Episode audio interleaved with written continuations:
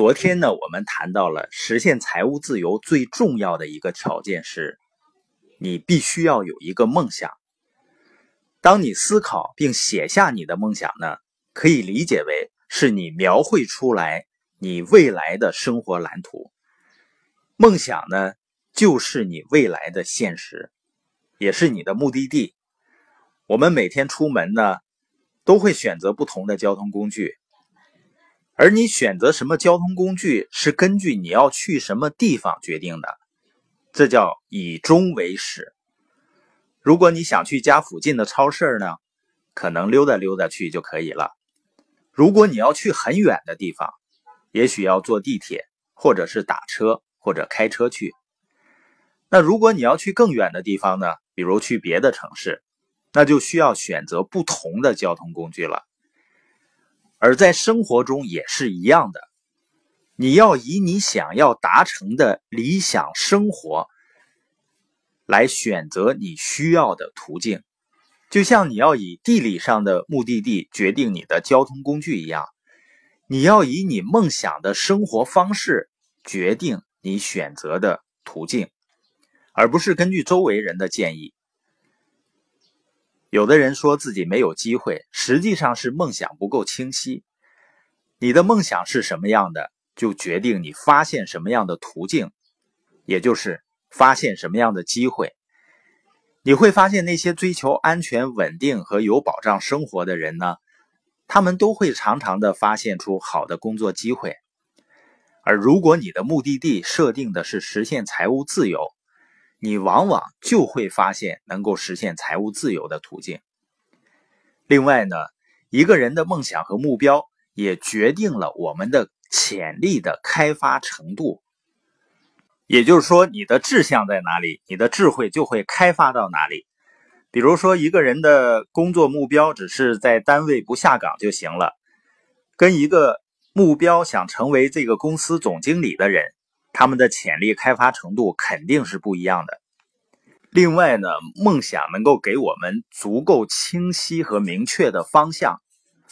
我们经常开车用导航的朋友，你会发现，当你设定完一个目的地呢，有的时候你在前进的过程中可能会走偏了，走错路了，导航呢就会不断的提示你回到正确的轨道上。一个梦想清晰、有着明确目的地的人呢，就像这个导航设定好目的地一样，他也会不断的提示我们回到正确的轨道上。我们刚开始发展自己生意的时候啊，也曾经面对着各种的压力，还有高薪的诱惑，但为什么我们还最终坚持去把我们的生意建立起来呢？因为我们没有别的选择。自由是我们唯一的选择，那就是我们最终想去的目的地，那是我们内心深处渴望的生活。因为我不希望自己的时间是由别人来安排的，我们的生活呢由别人来掌控。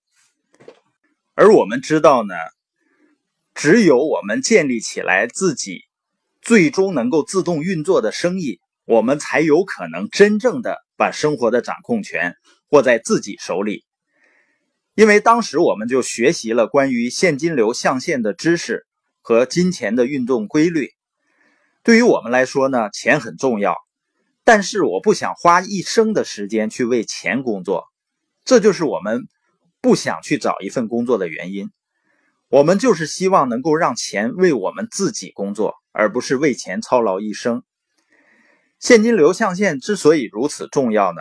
是因为它区分了产生钱的不同途径，也就是说，除了你靠体力、靠时间去挣钱以外呢，还有其他的一些更有效的挣钱方式。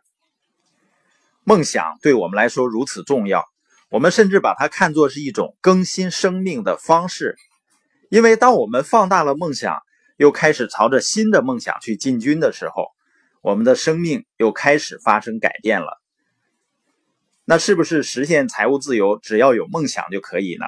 肯定不是的，还要有承诺。承诺呢，就是首先要学习和改变，使自己能够成为实现财务自由梦想的那个人，还要承诺于行动。我遇到很多人啊，有很大的梦想，但是一提到要学习、要去做一些事情的时候，他们会找这样或那样的借口。